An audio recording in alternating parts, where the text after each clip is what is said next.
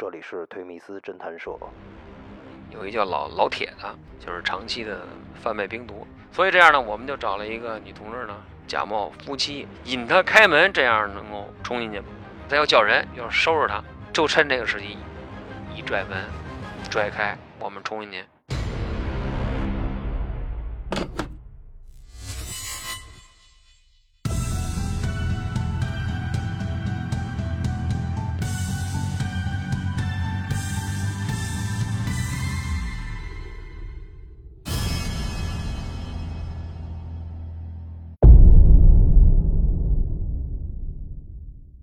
有一个毒品的一个案子，那是哪年的事儿啊？毒品的案子是零四年的六二六前夕，六二六是咱们禁毒日，禁毒日，禁毒日前期，好像二十天左右吧。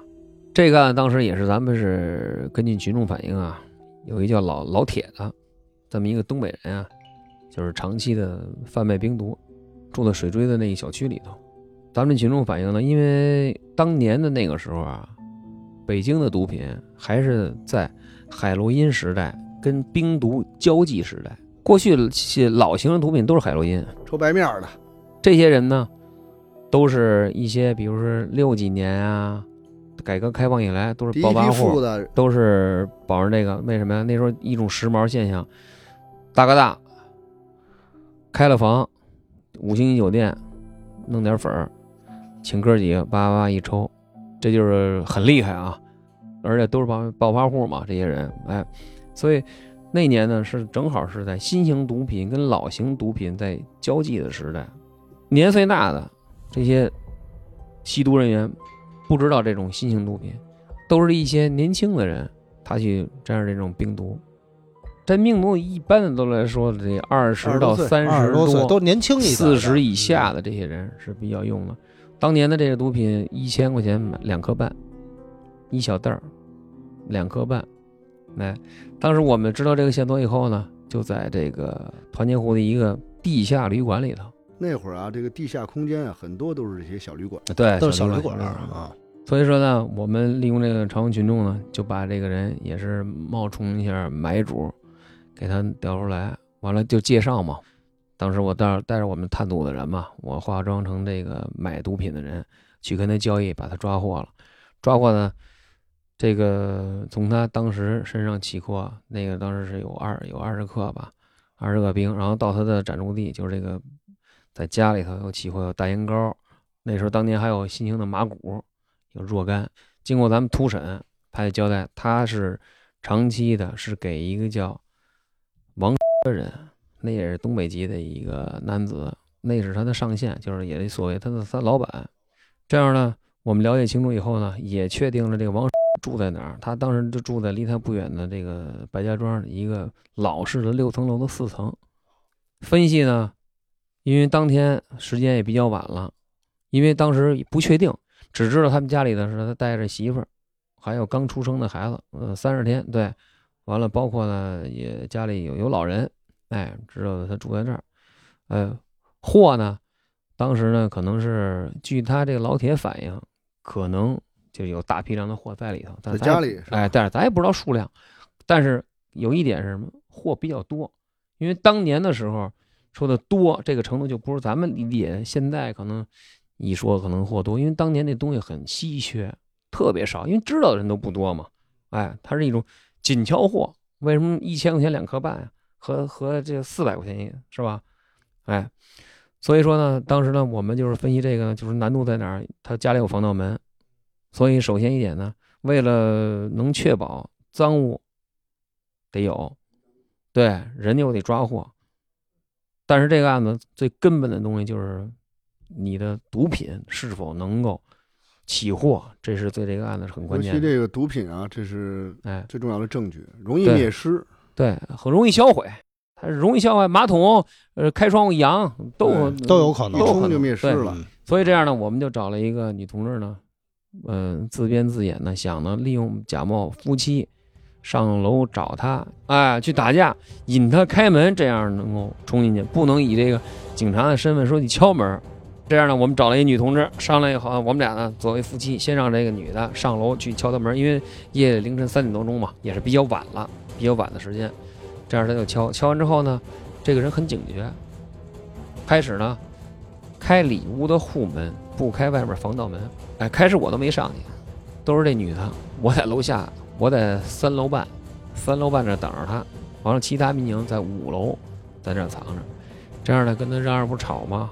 他呢一说漏水，我们在他楼下嘛，他就说没漏，但是确实也没漏，确实他地上可能都没水，因为进去，但是我们。这个女你们这女同志也比较泼啊，就说她漏了，就说我们这儿不行，你就你就我们就饶不了你，就得跟她说这么吵吵，吵了将近得有半个小时左右。他关上门，关上门又开开门，开开门后来又不理，就死乞白赖的使劲，就根本就从思想上我们就没有放弃这个，就是让她嚷嚷。最后给这个所谓嫌疑人啊，就是逼的弄烦了，对，一定程度打电话，我打电话说来人，就是他要叫人，就是要要要收拾收拾他，哎，完了这个时间呢，这个我们这个女同志也也也也还可以啊，反应也比较激动，她说老公，他要打我，这时候我就上去了，上去这个人呢一看有男的了吗？也是这个也稍微的就火嘛，也火了，这么着呢，打开门。把这个，因为他老房子有那个大铁棍嘛，上下那个十字锁嘛，咵一开开的时候，里头当时我们看就就剩一个华子了，哎，门鼻儿那种，哎，就趁这个时机一拽门，拽开，直接就冲进去，冲进就在家里家厕所里头，这柜子里头就起获了八百克冰毒，八百克那也相当大的一批。这案子在当时呢，应该在北京市公安局也算是破获最大的一个毒品案啊，最大贩卖冰毒案，贩卖冰冰毒啊冰毒案，对，这个这冰毒呢就甲基苯丙胺类的毒品，抽这些的，尤其抽白面儿的，基本上都是老炮儿，五十年代的都少，五六大概都在六十年代左右。当年那时候冰毒算算新型毒品，新型毒品，所以当时起获的这个，你看有黄冰，现在可能我感觉我看都很多人没有见见过黄冰嘛，呃黄色可卡因、麻古嗯嗯，是？吧？麻古大烟膏，对，大烟膏，大烟膏就是鸦片，嗯，就是那叫什么福福寿膏福寿膏，对对福寿膏鸦片 啊啊，就是鸦片，还还有这玩意儿呢，现在一直没应该也有啊，没断也有。这个就是这毒品这块儿的，有新型毒品，就是九十年代中期，我记得是哈，初嗯期就开始从广广东那边、南方，南方、南方过来，基本上从南啊方过来的。那最早的就是什么摇头丸啊，什么皇皇冠一号，嗯，是吧？以后这冰毒然后说马古啊，对吧？可卡因啊，麻古啊，就这些这些新兴类的毒品。今天给朋友们分享一条信息，这是一家专业为企业服务的咨询公司——赢家法律咨询。调查业务涵盖商业欺诈、非公受贿、商务风险情报、资金信用、骗保骗贷、尽职被调等。有需要的朋友可以私信主播：幺三九幺零六七零九八九，幺三九幺零六七零九八九。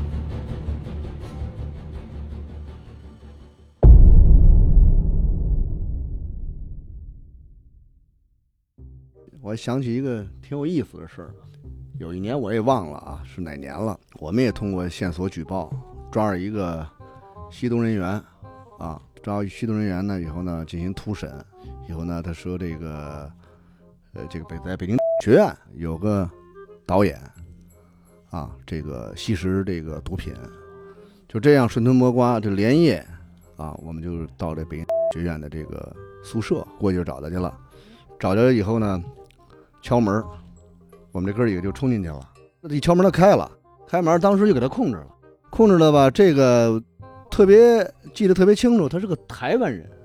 说你们是干什么的？说那个一听这口音就像是台湾人啊。以后再搜他的东西，以后呢不许动啊。以后搜他的这些物品，就发现了这个鸦片。当时就问他。啊，说这什么东西啊？啊，这是养生的，这是福寿膏。后来给我气坏了，我说这，你真拿我们这公安当傻子呢？福寿膏不是什么东西。当时就特别气愤，以后呢，哥几个就给他摁在地下了。记着一个小年轻的民警啊，说：“这个这是台湾人，我给出入境打一电话，对，这没法处理啊。对，这不是也不是没法处理。这台湾人是吧？他年轻啊，他不知道这个这个这台湾人怎么处理，是深了是浅啊，了。对，不好把握那度。后来呢，就给出入境的哥们儿打一电话，说哥们儿，说我们抓了一个台湾的贩毒分子，这个咱是怎怎么处理？么处理？后来咱这出入境的哥们儿答复也特有意思，义正言辞。我告诉你，台湾是我们不可分割的领土。嘿，这话说的好啊、，哎这句话说这话说的好，是吧？哎一下就给那个女的就摁那儿了啊，就开始就就搜。后来呢，这个搜了大概有呃福寿膏、鸦片鸦片，啊，有几十克。以后呢，还搜一些这个冰毒，然后还有冰毒，啊还有冰毒，包括他一些吸食这个冰毒的一些工具。工具。所以呢，把人就给处理了。啊，哦那怎么处理的呀？就咱们有这处理的这个这些流程，按流程的话，你这你吸食毒品，你吸食毒品呢，你吸食毒品呢，该该做检验做检验，该检测检测，该讯问讯问，该按咱的办案流程走，是吧？这人就最终是给处理了，啊，给处理了啊。所以呢，就说到鸦片这份儿，我就插一句，是吧？福寿膏，福寿膏啊不知道的还以为真是什么，是吧？养生的呢，是吧？枇杷露、枇杷膏呢？他这福寿膏是怎么吸食的呀？这是也是就是抽的那种吗？对吸食鸦片嘛，吸食鸦片，就是原来那那会儿叼着对这个它有这种烟的，啊有烟的这种这种抽食的鸦片的用具，有专门。这个对，它有这个这种烫吸，这种吸食点这个捻子。那他这种毒品也是致幻是吗？这种毒品呢是长期上瘾的，有依赖性的。从一八四零年鸦片战争，林则徐对林则徐虎门销烟，虎门销烟是吧？嗯国人这个这个身体没劲儿了都。对啊，你嗯没有劲儿啊！你这个这个所有的毒品，它是对你的精神经都是神经都有都有抑制性是吧依赖嘛，你依赖你没有它不行，依赖不吃不喝没关系。啊。但是必须得抽它。对对，你想这东西要叫白粉也是白粉啊，包括这个这个冰毒啊，它都致幻嘛。所以说这个贩毒嘛，为什么说是好生意？它就在这儿，就是说你饭今天可以少吃一顿，毒品不行，是每天必须要抽的。你身体的需求，不吃不喝，少一口都不行。您在审讯他们的过程当中，您了解他们的内心的活动是什么吗？内心的活动啊，就是他们为什么一开始就沾上他有钱，我为什么要干这事儿呢？我有好日子不过啊！你要说这个吧，呃，种类应该是挺多的。他最关键有一个，大部分人啊，你看过去，你像我刚才说的，就是说年龄比较大的，时髦那时候哎，都是一种啊氛围，就跟感觉着为什么说大哥大毒品搁在一起，就是财富的比较象征嘛。对对啊对，实力的象征啊！哎，我请哥几个过来以后不吃大餐，请哥几个抽口啊，因为很贵啊，高消费嘛，高消费嘛。后期呢，就是以一种什么，还是新鲜感。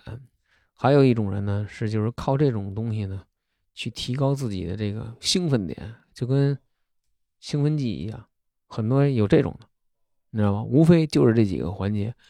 另外呢，也就是说的这个，为什么说有的人走上这个贩毒的道路呢？很多人开始的不是贩毒，他是以贩养吸，就我们以贩养吸以贩养吸嘛。因为贩毒这东西，没跟你说吗？再好吃的东西，今天可以不吃，明天可以不吃。这个东西是一天都不能少，一顿都不能少，因为他的身体机能、他需求啊，他就达到一定就需要太渴望了啊！所以为什么贩毒的这个嫌疑人呢，相对来说呢，也比其他嫌疑人好问一些。他在犯瘾点瘾的时候，我们所谓叫点瘾啊，犯点瘾的时候，他这个人就是基本上就没有没有这个尊严了。就是你只要给我，我什么我都交代。哎对啊他，因为他这个东西，你看电影里演的不是说的说像多少个蚂蚁说在身上爬一样，哎，其实要比那个可能要还厉害还还要厉害。还要厉害。它这个东西啊，这个你看这个，它为什么置换？尤其是抽完白面儿叫咱们叫叫飘了。对，怎么一看就你飘了粉？呢？粉是飘，对，粉是飘。这个冰毒呢是幻觉。想什么来什么。哎，冰毒是幻觉，对，它而且是产生意念的一种，不光是说你想什么，对，它一些幻觉什么都有，对，什么鬼的呀，什么这个神的呀，乱七八糟的，什么事情他都有，而且他说的都跟真的一样，他都是在他脑子里出现的一些真实的反应出来的，所以这东西也是很可怕的东西啊。这白面儿啊，抽完了什么呀？听他们跟他们很多沟那是飘。通，那飘了啊，就我就 剩半拉脑袋了。剩半拉脑袋就类似于就是你刚醉那个 对。还不到周的那个前期那段儿嘛，飘了嘛，你想身体都浮起来了。吗，这冰毒呢是致幻幻想，嗯，幻觉，它时间长了吸食冰毒了，就是容易精神分裂。哎，这吸食冰毒很多人都自杀的，有人追杀他，什么这那那呀，还得真是奉告这年轻人啊，这个过去有个老话儿，这叫一朝吸毒，这个十年戒毒，叫一生想毒是吧？一时戒毒，终啊生想毒，终身想毒，想读就老嗯老惦记着，老惦记着。这就是什么呀？这因为呃毒品比较多啊，接触人也比较多。这个吸毒的人啊，不是说不能戒，确实原来有戒的啊，确实有戒，但人少。这个看见的曾经风光的人，确实真很多，而且到最后的时候，一贫如洗，全都落魄了。对，还有一个就是说的，失去人的尊严啊，这都是现场，我真都看见过。咱就是也就是说吧，你像针管注射，咱就说啊，那真是给狗打针的针拿过来，没有针头啊，着急又怎么办？给狗打针拿过来也照样，海洛因搁进去晃一晃，梆一下，那他他忍不了啊。你说，所以说就是人的尊严就没有了，包括得艾滋病的啊，对他们都聚众吸毒哎哈都都经过，没错，都见过。所以说这个毒品危害确实很大。对，所以说不能感受那个一时的快感，而是把自己的一生全都交代在这儿。这不是有句话说挺好吗？嗯，这个珍爱生命，远离毒品绝远离毒品，嗯拒绝毒品，拒绝毒品。是吧？得，咱们今天聊了也这么多了，多谢田哥给我们分享这么精彩的故事。没事啊，啊，咱们下一期再见吧。好嘞，好，再见我。好，嗯谢谢各位听众，再见。，再见。